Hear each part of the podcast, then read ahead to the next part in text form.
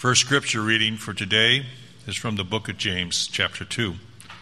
What good is it, my brothers, if a man claims to have faith but has no deeds?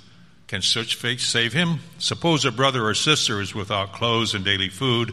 If one of you says to him, Go, I wish you well, keep warm and well fed, but then does nothing about his physical needs, what good is it? In the same way, faith by itself, if it is not accompanied by action, is dead. Second reading is from Isaiah chapter 1. I cannot bear your worthless assemblies, your appointed festivals, I hate with all my being. They have become a burden to me. I am weary of bearing them. When you spread out your hands in prayer, I hide my eyes from you. Even when you offer many prayers, I'm not listening. Your hands are full of blood. Wash and make yourselves clean. Take your evil deeds out of my sight. Stop doing wrong. Learn to do right. Seek justice. Defend the oppressed. Take up the cause of the fatherless. Plead the widow's cause. Good morning, everybody. We're glad you're here on this very special Sunday morning, Mission Sunday. My name's Kara. I'm one of the pastors here. If I could get our panelists to make their way to the front, please.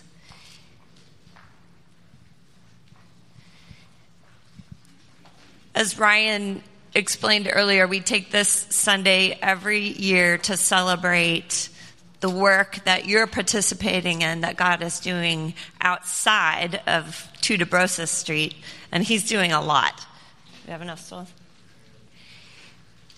This year, because God was so generous to this church body through your faithfulness and your trust in Him to reward you for being generous, we decided it was time we put a little more discipline in our process of giving away the money that we give away each year. So we cast a little bit wider net.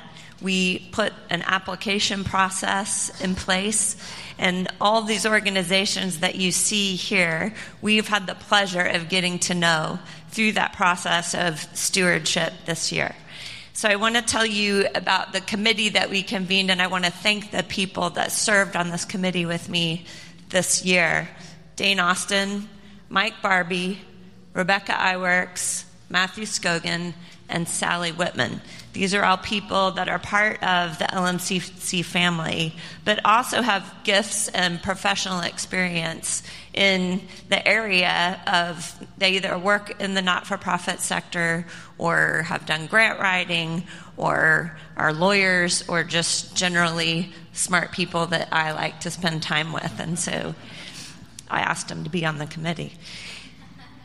So we took the money that you gave and divided it into three categories. The first of those categories we called institutional giving. The institutions that we gave to are these were some of the larger organizations that we've partnered with in the past, and some of them are actually new to us. And the institutions that we gave to this year, you see their logos up here, and some of them are represented in this panel here. The Father's Heart Ministries, which many of you volunteer at the Father's Heart and contribute in some way. The New York City Rescue Mission, which is a very special organization to us as well. Restore NYC, who we've partnered with for many years now. CASA is a new one to us. You're going to hear more about CASA later, the Court court appointed special advocates, NOMI Network, and Open Hands Legal Services. The second category of giving is churches. And we have always made it a, made it a priority to support new churches in New York City. We want to partner with those who are alongside with us ministering to our city that we love. And so, Dwell Church and Renaissance Church, you've seen up here before, as well as Restoration Church, we, w- we were able not only to continue to support them, but to support them in an even more meaningful and impactful way this year because of your gifts. Some new organizations that you see up there for the first time this year are City Seminary of New York. City Seminary raises up leadership specifically for urban ministry, which we all know is an important part of reaching the people that we love in New York City and other urban areas around the world. So they're new on our list this year, as is the Orchard Group.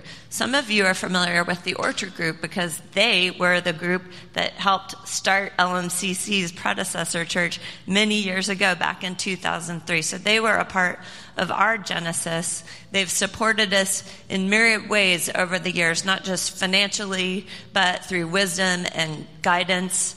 Some excellent preaching here and there when we've needed it. So the Orchard Group's up there this year too. And then the third category of giving we called innovation innovation, we, for this category, we were looking for smaller, newer organizations that are trying new things that we hadn't heard of before, but that we were moved by the importance of what they're doing. And so our first three gifts in this new category of giving are the healing movement. You all know the healing movement, whether you realize you know the healing movement or not. You'll find out more in a minute. Um, Shalom Ministries, and then do for one.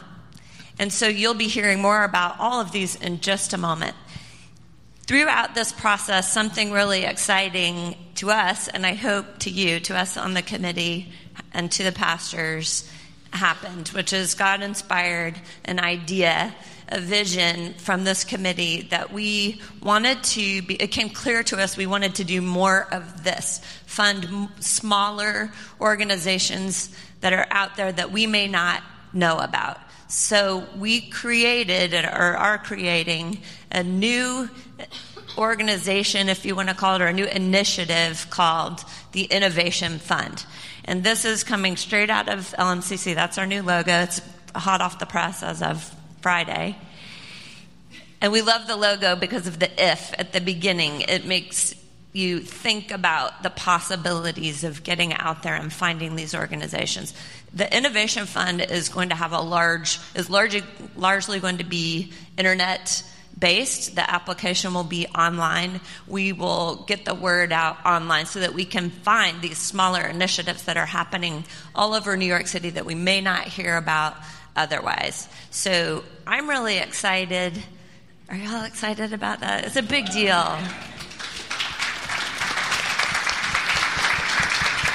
You'll you'll be hearing more about that, and you'll be seeing more of it on our website, and otherwise, um, we'll be making announcements about it probably towards the fall when we get a little more.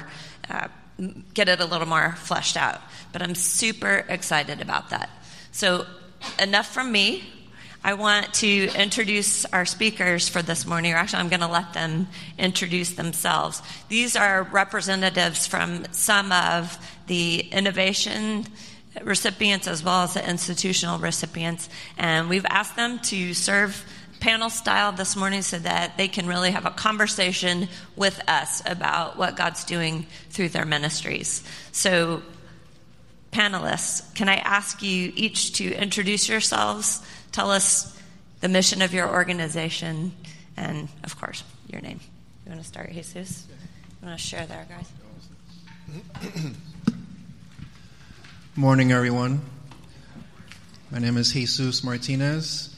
I am a pastor at the Father's Heart Church, and I'm also on the board of the Father's Heart Ministries. Our mission is to declare and demonstrate that Daddy is not angry and you can come home. And it's easy to say that, but He's practical as well.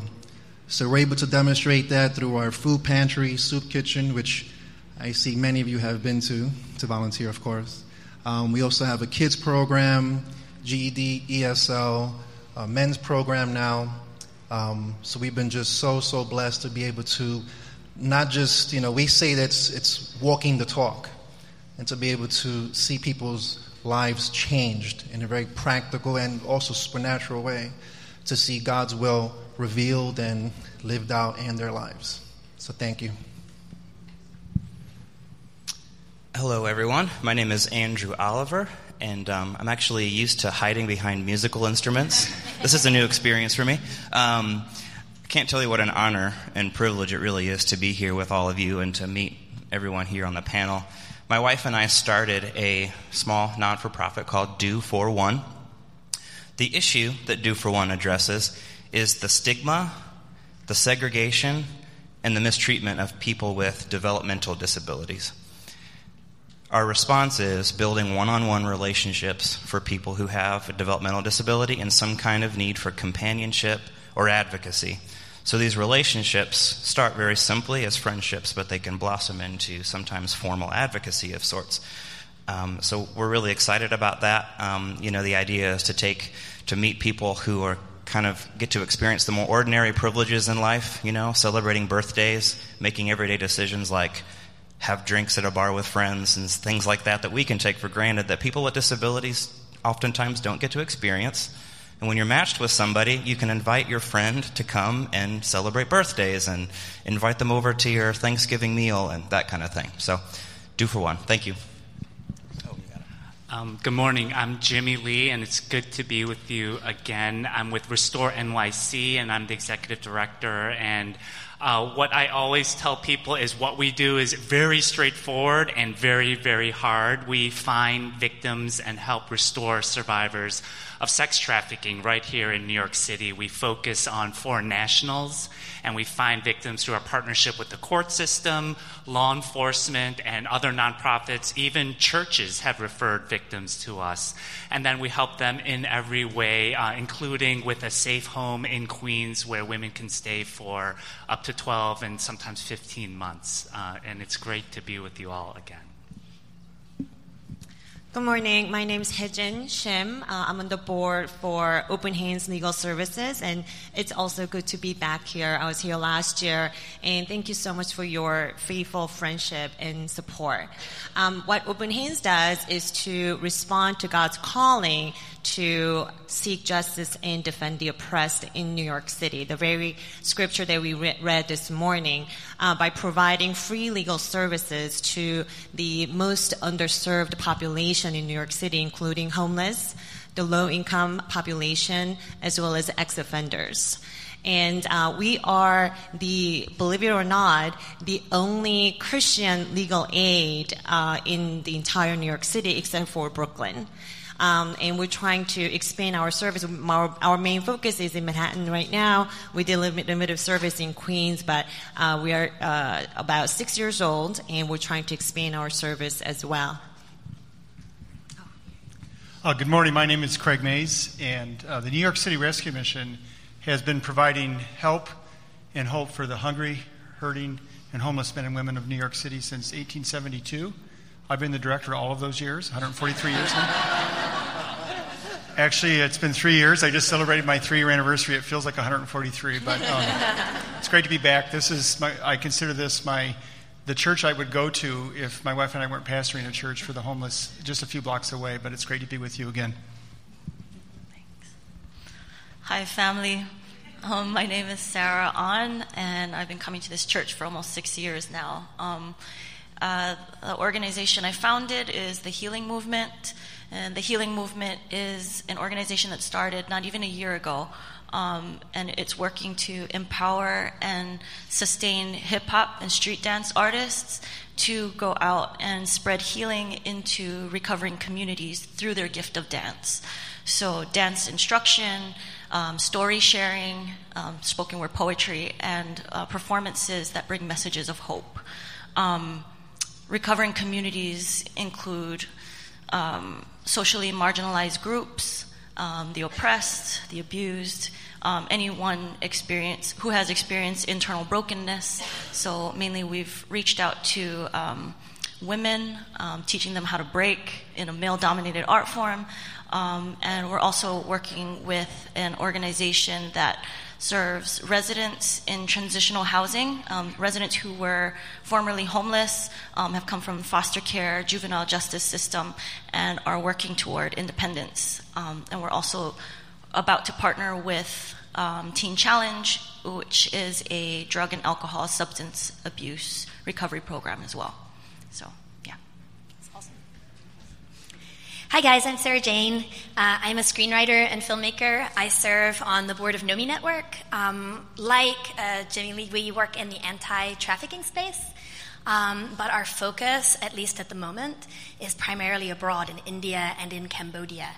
And one of the reasons I got involved with NOMI and um, I'm so enthusiastic about supporting them is that there are all kinds of economic factors that contribute, you know, to, to trafficking.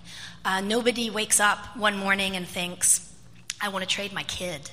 Uh, I remember meeting somebody in a bathroom once after they heard some people speak, and they were like, I just don't know why anybody would do that.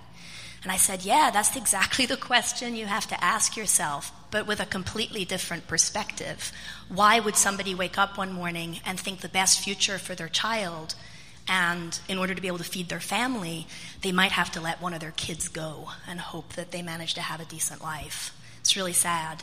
So, um, NOMI works to create economic empowerment opportunities, um, primarily for women, um, but also for their entire families in India and Cambodia.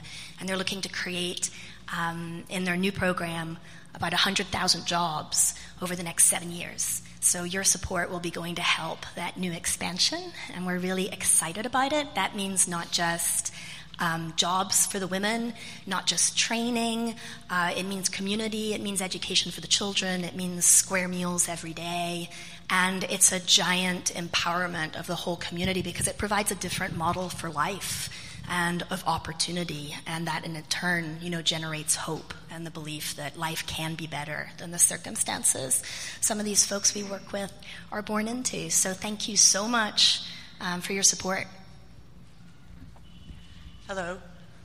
I'm Peggy Grauweiler. I'm from CASA NYC. We are a volunteer based child advocacy organization, and we serve children who have been removed because of abuse and neglect from their homes and are lost in the foster care system. What we try to do is make sure we can get them to permanency, to safe homes, loving long term homes, or reunited with birth parents who have stabilized their lives and are healthy and can give them the best that they need. Um, we're 36 years old, and I want to thank you all for your support. We have over 120 volunteers every year, New Yorkers like yourselves who care about children who are lost, and some of whom may, may spend 10, 12 years in foster care and have four or five different homes. So your support is really helpful to us, so thank you. Thank you all. Now, could I ask you to tell us what's something exciting on the horizon for your organization? What are your next big initiatives and areas of growth? In no particular order, just jump in when you want to share. Okay, I'll go first. Um, actually, Kara gave these questions to us a few weeks ago, and I've really been wrestling with this because I have a hundred ideas in my mind, trying to pray about it. Um, I would say two things. One is um, I get asked sometimes by the media, how are we going to solve this problem? In New York City, there are over 90,000 homeless men, women, and children, 30,000 uh, 30, of whom are children. So it's such a great need in our city. The city sp- spends $1.3 billion every year on the homeless challenge, and the problem is getting worse. So I'm, one of the things I'm excited about is that God is going to grow in the hearts of our community the kind of compassion that will change that. Because until we see the homeless in our city as if they were our own children, our own relatives, people that we know and love who have a name and have a story, uh, I don't think we're going to change it. Um, the, the, specific thing I feel called to in the next 10 years is that um, family shelters are a great need in our city, and there's really very little that's Christ centered. And so we're praying about expanding the next 10 years to provide, uh, provide shelter for families who are homeless.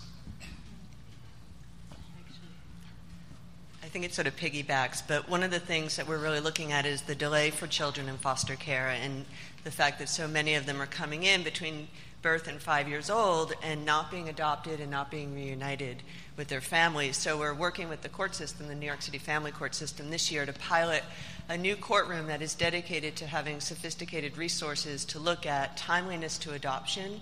Um, and making sure that children don't spend seven to ten years or some of the youth that you're working with who are aging out and showing up in homeless centers and shelters or in prison because that period of time was so poor and that their well being wasn't cared for. So we're really looking to target and improve on adoption. And to give you some idea, New York State ranks 45th in the nation on timeliness to adoption and 50th on permanency. So we have a lot of work to do. Um, but I'm very hopeful. We have great partners, and I think we can do much more for the young children as well as the ones who are aging out to independence.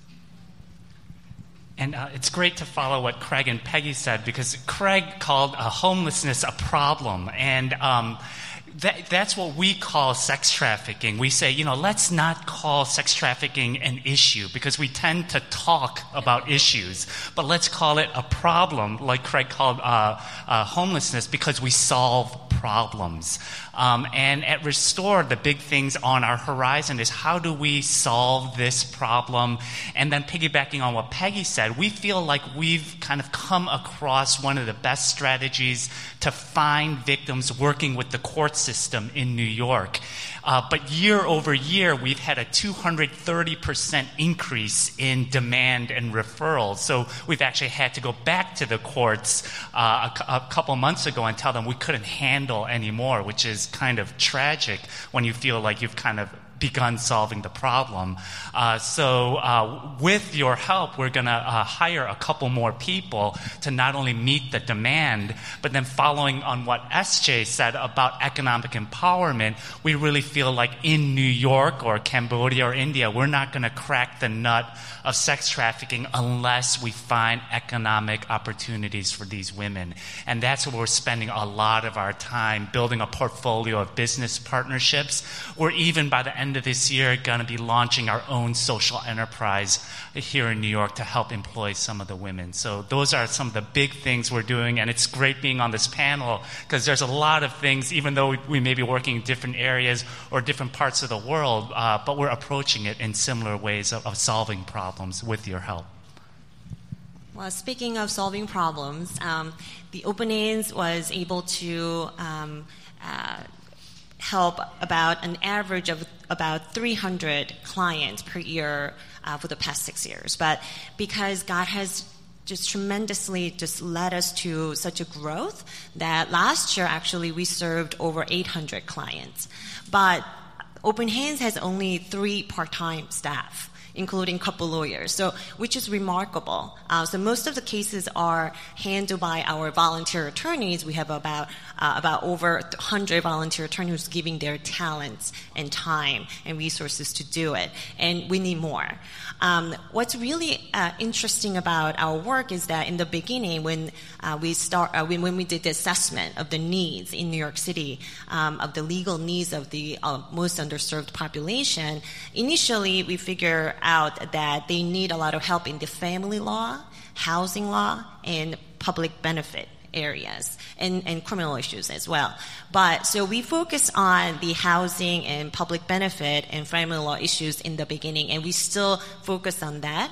But over the years, what God has revealed is that there's a lot of problems with reentry uh, of the ex-offenders. And there's a lot of legal needs that's in there. So we have a, partner with one organization helping out the ex-offenders to start their own business. So we were able to bring in corporate lawyers who's afraid of meeting uh, one-on-one clients all the time or going to court.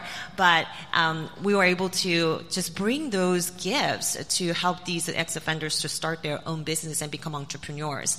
We have now a new uh, a partnership uh, with another organization that help out uh, ex-offenders, and we're really trying to launch a bigger program and um, really helping them to re-enter into the society in many different ways, not only just about economic issues. So that's a new area that God is really um, just uh, showing us that there's a great need, uh, which means we also need a lot of help in developing that as well. Um, hip hop and street dance artists are just like anybody else. Um, they we might look different on the outside because of how we move, but our backgrounds can relate to anybody. Um, there are people who I work with, um, uh, with on the artist side that I usually I hand select them to um, for specific projects. So um, because of the way that they can relate from their personal experience. So, people who um, have been to jail or prison or have um, experienced uh, recovering from addictions, um, people who have uh, survived sexual abuse, um, and sometimes it's a direct correlation, and sometimes the difference in not having experienced that, including myself. A lot of times I have not had direct experience with um, these types of substances, but by partnering with them, I, uh, we end up learning um, so much. And, and the goal is to level the playing field through dance to, um, to create empathy. So, this next project with Teen Challenge, um, we're doing a Rock the Block 2015 summer tour, and we're creating a piece. I've hand selected some artists to um, create a, a, piece from scratch because of this grant. We're able to do this and to bring out the stories from the artist's experience and um, be able to share it with the communities who have um, gone through and are still recovering um, from stuff. Thank you. Um, something that's exciting for us is that um, we're seeing more and more churches particularly smaller, newer churches, getting really excited about what we're doing. Um, there are only 11% of evangelical churches in the United States that have some kind of workable model that serves the developmentally disabled, and probably less than that when you're talking about serving adults with developmental disabilities. Oftentimes we think of children, but children become adults, and oftentimes their disability remains with them. Um, but not only that, but I think our approach is unique in that we're not asking churches to start a segregated program on Wednesday nights for people with disabilities or something like that. It's actually talking more about integration. And when you look at the New Testament, it's clear as day when you look at 1 Corinthians 12 that the people that we think are less important are actually the most important. And I think more and more I'm seeing that really resonate in people's hearts. So we're really excited to see just a unique uh, diversity within the body of Christ. Yeah, and I, already mentioned with um, Nomi, obviously, you know, seven years, 100,000 jobs, seeing slavery end in our lifetime. I mean, none of us are working against each other in these spaces. We all want to put each other out of business um, because that'll mean the problem has been eradicated. And it's not something that happens abroad it's not something that happens to other people in New York City. It's something in which every single one of us is complicit in some way. And I think that um, one of the best things that can happen here today, and we want to take this opportunity to, to talk about it and opportunities in the years to come to talk about it, is how every single one of you, by making small choices, can contribute to solving this problem, right? Um, your favorite cup of morning coffee, um, your soft t shirt that you like to sleep in or dress your little child in um, a text message that you send to a loved one, all made possible by child labor, enslaved child labor. Who would do this? Every single one of us. And who can end it? Every single one of us by making judicious choices. So I'm excited for the future, for what every single one of us sitting in this room can think about making tiny little choice changes in order to quash a 90 plus billion dollar industry a year. Because every two seconds, while we've been talking, somebody has been traded. And the value of their life, on average, across the world was placed at $90. You know, I don't know about you guys, but we can't end this alone. We sang a song this morning about how only God can rescue us. And we have to get in the fight together, whether it's against homelessness, or sex trafficking, or labor trafficking, or kids who need to move through the foster care system. I do not believe that there's a limited pie that God makes of resources for us, for us to fight all of that. That's not the world that's on his heart. and if we step up, you know, the fishes multiply, and so does the bread, and these problems go away because we're willing to march onwards against them.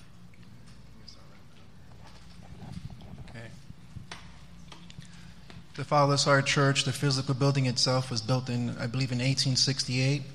And when the building was landmarked, we were struck. You know, my father-in-law, Pastor Chuck, has been there for, I think he was there since 1868. But anyway, for 50 years. Um, but even he was struck that when it was landmarked and the report was done, that the uh, those who were in ministry at that time had owned a different property and they felt the call to serve the needs, which is what's happening now. So we knew that God had put that physical church to be there to do what we're doing now. They were doing then. They were doing job training, uh, feeding the community. Everything we're doing now was being done then. Um, but as we know in the city, you look around, there's construction everywhere. Uh, we need to be able to bring the building up to current codes. Um, I'm also in the fire department, so fa- safety is paramount to me as well. Um, so we are excited because we have. Uh, well, if you know Tim, you can raise your hand, Tim. But uh, we know that he's been a godsend uh, because we had had plans drafted and we had just things in place, you know. And my wife, who's a volunteer coordinator, had been receiving these emails from this guy named Tim, you know. But she said, There's something about this guy. And so we're excited because we know that God had sent him to uh, lead a team to really put that plan into place and bring it up to present, bring it up to current code. So it's not really a cosmetic issue, it's making sure that those who are coming to receive all that God has for them there, it's a safe place. You know, it's not unsafe right now, but to facilitate serving at times 800 guests in an hour, you know, if you've been there, you know, our chapel is the kitchen, right? The sanctuary is the eating area, right? So we're excited that the plans have begun. There have been movement towards uh, beginning these, these phases uh, because, as we've heard so far, you know, there is so much money, money, money thrown after things. And, you know, when we know that when, when, when God, you know, when He, you know, He gives the vision, He gives the provision, and we've been seeing it at work. And we're excited to be able to know that we can maybe serve more, you know, and have spaces that will facilitate it better. Open Hands Legal Services, when they come uh, once a month, they share half the space with our GED program. So we're looking to have individual rooms or just to make better use of it to meet the needs for those who are coming to the building. So thank you. Thank you all. And to wrap up, can you tell us about an individual or a family whose life God has used your organization to change? So, uh, this was my favorite question, and we were told we were only given five minutes to answer our three questions total. So, I was cryptic on the first two, so a little bit longer on this one. Because, I, you know, I mentioned that there are 90,000 homeless, but um, for all of us, all of our ministries, it really comes down to the individual life. It's one life at a time that we're able to, to touch. And that's what your investment in all of our ministry means that individual lives are being changed. So I got a ton of stories. I'll, I'll do this really quickly. Um, one day a week, at least at the end of the workday, I change into my running clothes and I head over to the Hudson River. Andrew DeCurtis, who's on our staff, goes with me sometime, another staff member. We invite the guys in our recovery program. These are men who are recovering from addiction mostly, uh, to run with us. And every now and then, a guy shows up at 5 o'clock in the lobby to run, and it's hilarious because they can't run. They're coming out of pretty, you know, being pretty brutal on their bodies, and, but they want to try. And I'm an old guy, so they think they can outrun me. so I give them the same speech. We're going to go three or four miles out. At the halfway point, we're going to come back the same route. So when you can't run anymore, you just wait for us. We'll pick you up on the way back. So Charles joined us this week. Charles has been in, uh, was a cocaine addict for 22 years. He's been about three months in our program. He's come to Christ an amazing conversion, so in love with God, so amazed at what's going on. He's got so much joy. So he, he joins us, he's running, and I'm giving the little speeches we're running. You know, don't feel bad when you have to stop. We ran the whole time, he talked the whole time. I need, you know, I use the oxygen for my body, not my, you know, speech, but, and here's what he was saying I can't believe I'm out here. This city is so beautiful. Look at this. Look at the river. Look at the boats. Look at the trees. This is amazing. Look at my body's actually working. If you could have seen me just six months ago, you wouldn't believe. I can't believe I'm out here. He just kept talking. Like, Charles, shut up. You need to, you know. And, uh, and, but it was such, it brought me such joy because, and, and, at the very end, he said, My mom, when I told her today I was going jogging, she lives in another place, she said, They kill joggers in New York City. I said, It's another one of those stereotypes. You're, you're, you're fine. But she said she's been praying for him for 22 years for her son to come home, to come to God, to come to health. And uh, through, the, through the work of the New York City Rescue Mission, the investment of LMCC, these are the kind of stories that we're seeing just about every single day. By the way, at the end, when we got done, he said he, he ran Division One track. So that was a little bit of a body memory. I want to share a story about um, Juan. So Juan is a, a, labor worker who makes like less than minimum wage, has multiple legal issues, and his life was just really weighting down on him. Um, I do remember in my early uh, uh, time with Open Hands, when I was also volunteering as an attorney, um, there was actually a person who came in when we were serving at Father's Heart, um, and when we meet our clients, I mean, the first thing that we, we think of is that this person is an image bearer of God. So, our very first thing that we want to do as Christian lawyers is to restore their dignity and restore their hope. Um, and through help of this very practical help of legal legal aid, then we can also uh, help them bring to the full person that God had intended them to be. So, and then this one person, not one, it's an older story, but I remember him coming into legal aid and um, slowly opening his heart to the lawyer as we were doing this very confidential client meeting. Um, at the end of that conversation, he confessed that I came in here for very last meal and at Father's Heart and last meeting um, with some people and happened to be you guys lawyers, and I was going to walk out of here and end my life. And um, but we were able to minister to him at that time. So Juan, back to Juan, Juan has so many legal issues, and his coworker by God's grace, knew about Open Hands. So she dragged him to Open Hands to meet these lawyers because he had so many um, legal issues, including tax issue, child support, and uh, workers' right issues. So, but you know, he was really reluctant because his heart was so broken, his life was so broken. Um, but every time they came to meet the lawyer together, the coworker listened to him and ministered to him. And um, so they met multiple times because of the multiple issues.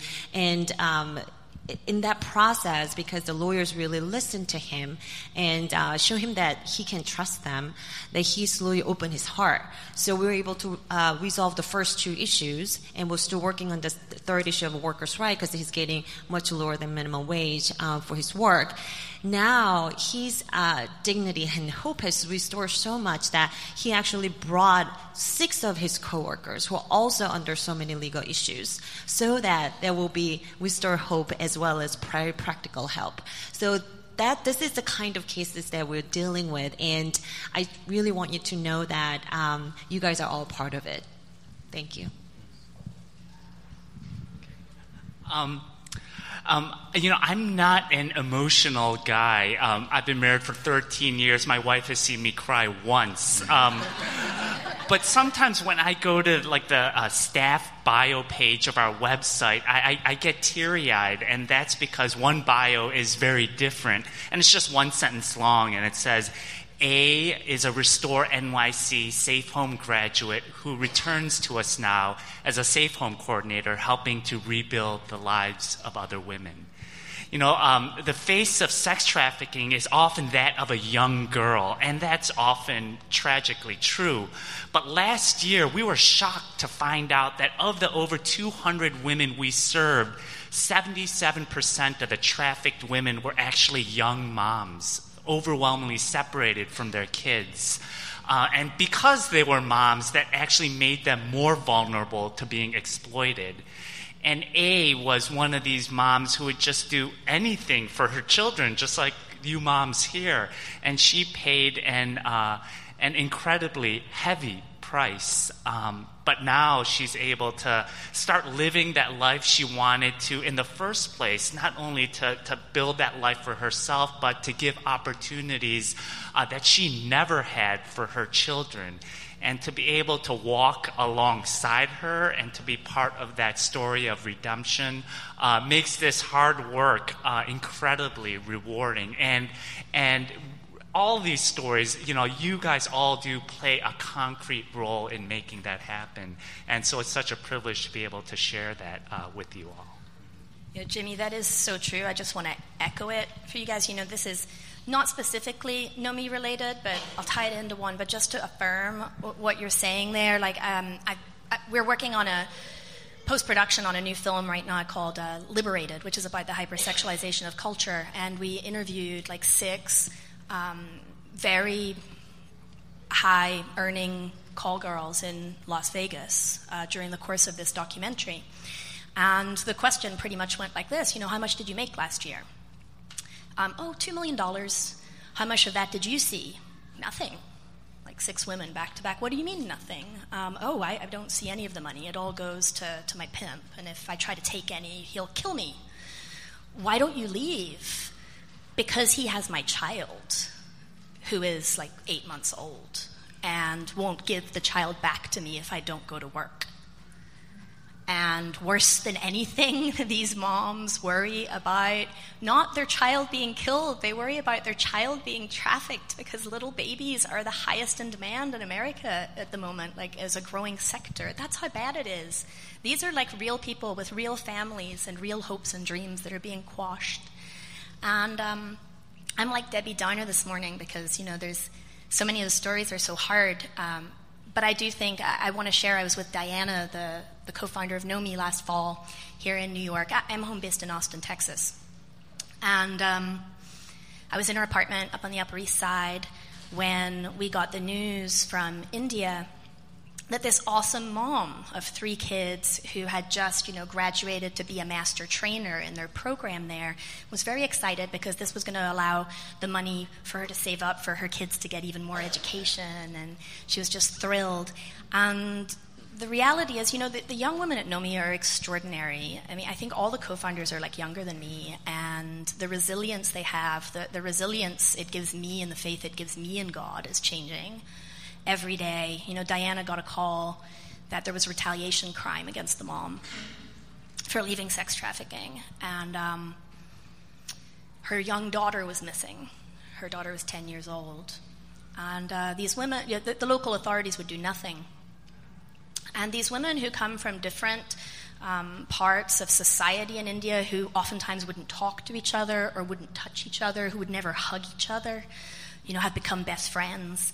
And uh, they went out and they canvassed the, the countryside to find her. And I wish I could tell you that it was a happy story where they found the little girl alive. Um, they drug her body out of a pond outside of the village, and she had been drowned after being brutally raped and murdered multiple times. That's the reality these people are struggling for. Nobody's picking it, nobody wants it. And it can change our hearts, it can change your hearts. They manage to, all of these survivors um, struggle to find joy in long term restoration. I mean, if we fund these guys for them to give support for 15 years, not 15 months, because restoration isn't like a couple of months process. They need us so, so badly. And if you just go out and tell a friend today, that will be the beginning of the end of the problem. You know, I could tell a million people a year for 30 years and we'd reach 30 million people. If two of you leave this room today and share why all these things have to end, and two of your friends then share it with two friends who share it with two friends, over 30 years, these stories would reach 2.2 billion people. That's the power of you standing up and using your voice to share these stories and taking action to fight them. Um, I'll share a, a, quick story. I wanted to share this one because it started as something that seemed like an impossibility, and I'm just overjoyed to see so much fruit coming from this relationship. So imagine we all, we're all New Yorkers, so I know that we can imagine this person that you see living on the streets, and you can tell there's kind of an emotional and a, and a mental instability about them.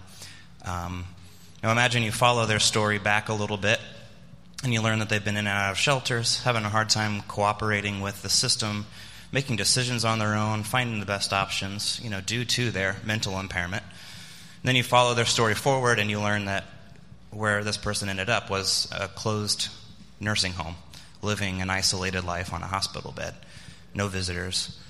Um, that's the story of somebody that I'll call John. Um, known John for a long time. He's got such a pleasant personality uh, and then sometimes not so pleasant. Um, over over some some time, I met somebody who has just a very even keel personality, extremely intuitive, extremely compassionate and understanding about all kinds of people. And I thought he would be a tremendous advocate for John. And so I made the introduction.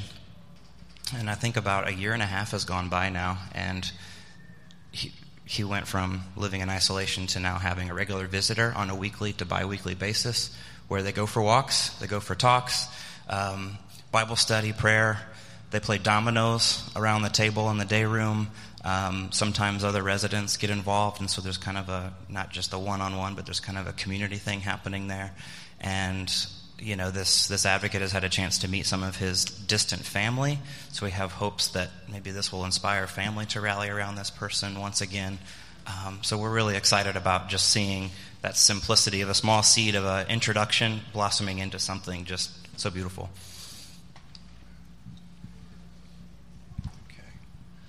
Um, we've uh, been blessed to have had, and we meaning all of you who are here, okay, to have, have had guests who um, on the food pantry line become volunteers themselves.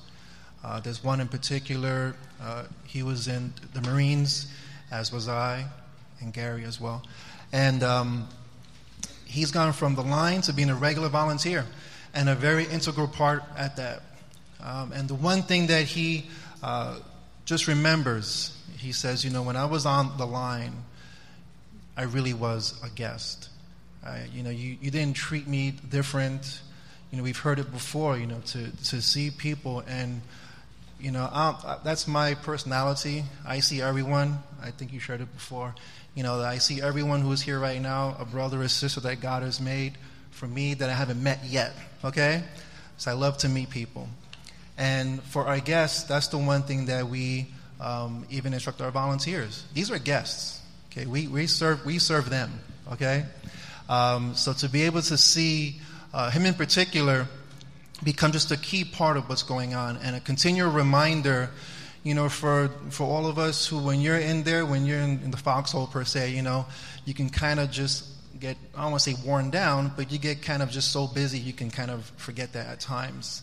So to see firsthand, you know, a life changed just by simply being a part of the solution, right? Just to see someone's life restored to, they can look in the mirror and say, you know, wow, I see Christ. I see his reflection in the mirror. I don't see my, my, my faults, my shortcomings. I don't see those things that kept me thinking that I was less than. I know that he gave his life for me and I have purpose. So uh, I just want to thank you, as, uh, sincerely thank you for your support because it's, you're there with us. You really are there with us, standing the gap for us, you know, with your support. You know, again, there are others, we could be here all day, you know, but there are others who have been able to come off the line to serve.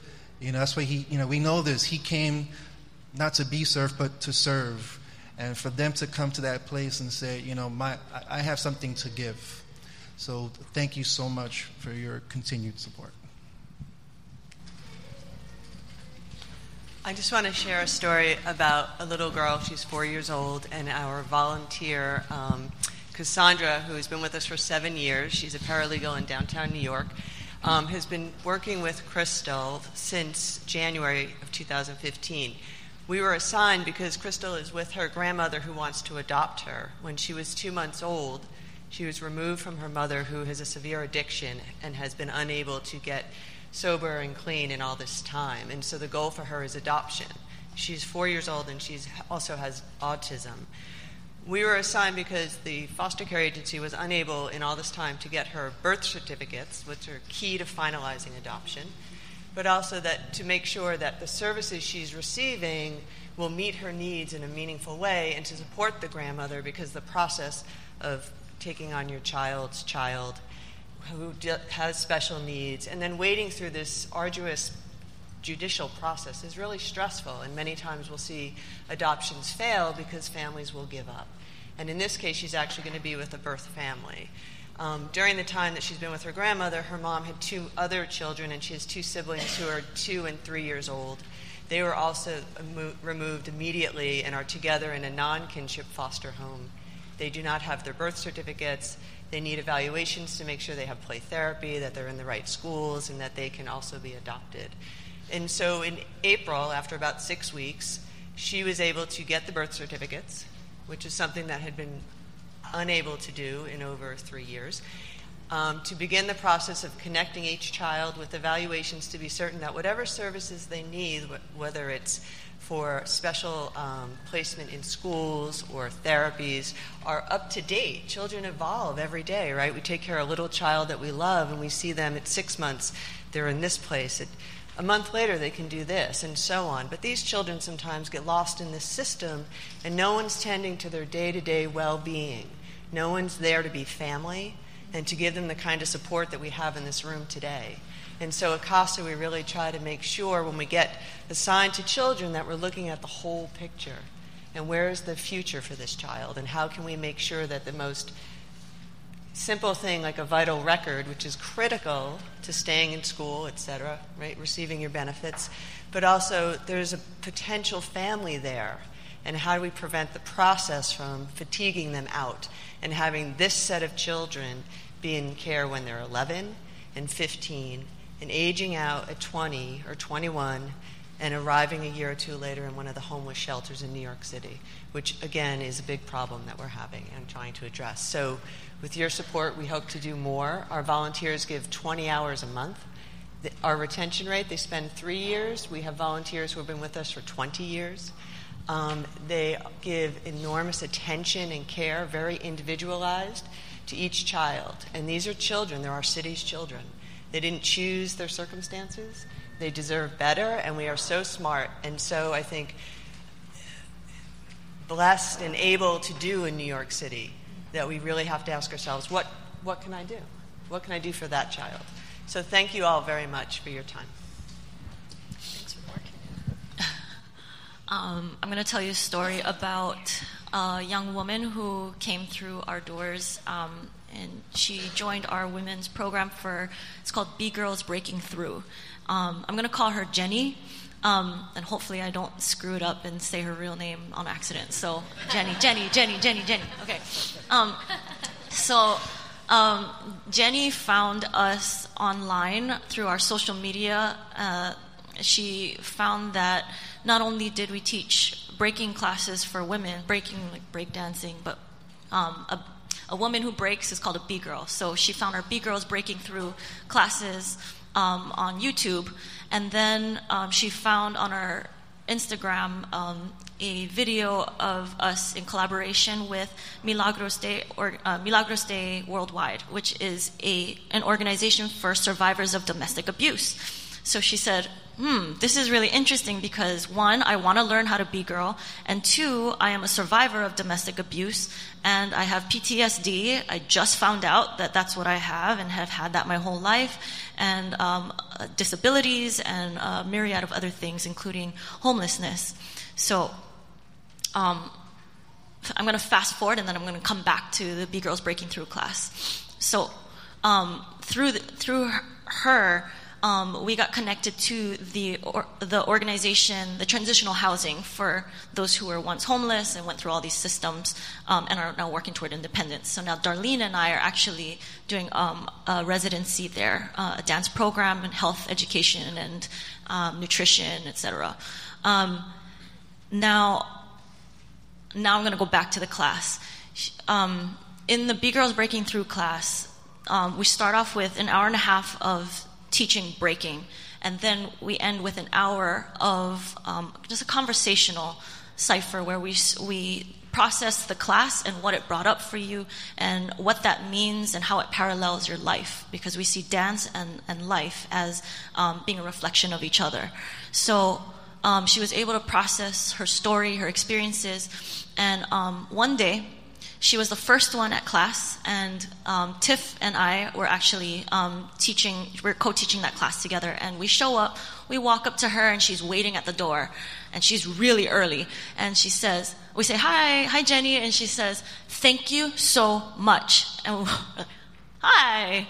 so we give her a hug, and she says, um, my baby's, she's a single mother. My baby's father contacted me after four years of walking out of our lives. He contacted me for the first time and he wanted to come back into our lives. He apologized, said he was wrong and everything. And I had the confidence to stand my ground. And I had the confidence to tell him that if you want to be back in our lives, you're going to have to go through me first. if you want to see him, you're going to have to go through me first. And, and slowly just start to um, uh, just have her own voice and speak up she said that um, she realized that what she had been practicing every week in our class and being able to process it verbally afterwards um, helped her to build the confidence that she knew she would never have and she never had before um, when he was in her life. So, um, so she just said, Thank you. And we said, Oh my goodness, thank you. Um, now, because of the program that she's in, in that housing situation, they are going to pay for an internship for her to intern with the healing movement in the fall. And um, this internship is to help her um, work toward economic independence, work toward gaining vocational skills toward her chosen career. And she wants to do dance and she wants to um, learn more. So we're going to figure it out then. Thank you. Thank you so much also for just supporting me emotionally and, and, and in every way the whole time that I've been here too. So thank you for being my family. Thank you all. Thanks to each of you for being here and for the work you do.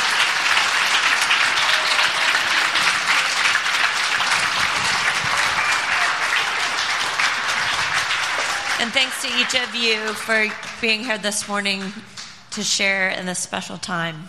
If I could just ask you to bow your heads and close your eyes, we'll close in prayer. God, we ask you to take these friendships that are represented here, the partnerships in this room, that you would bind us together in love love for you and for each other and for the unloved. We ask your forgiveness, Lord, for the days that we don't look around. And when we do see need, that we don't take action.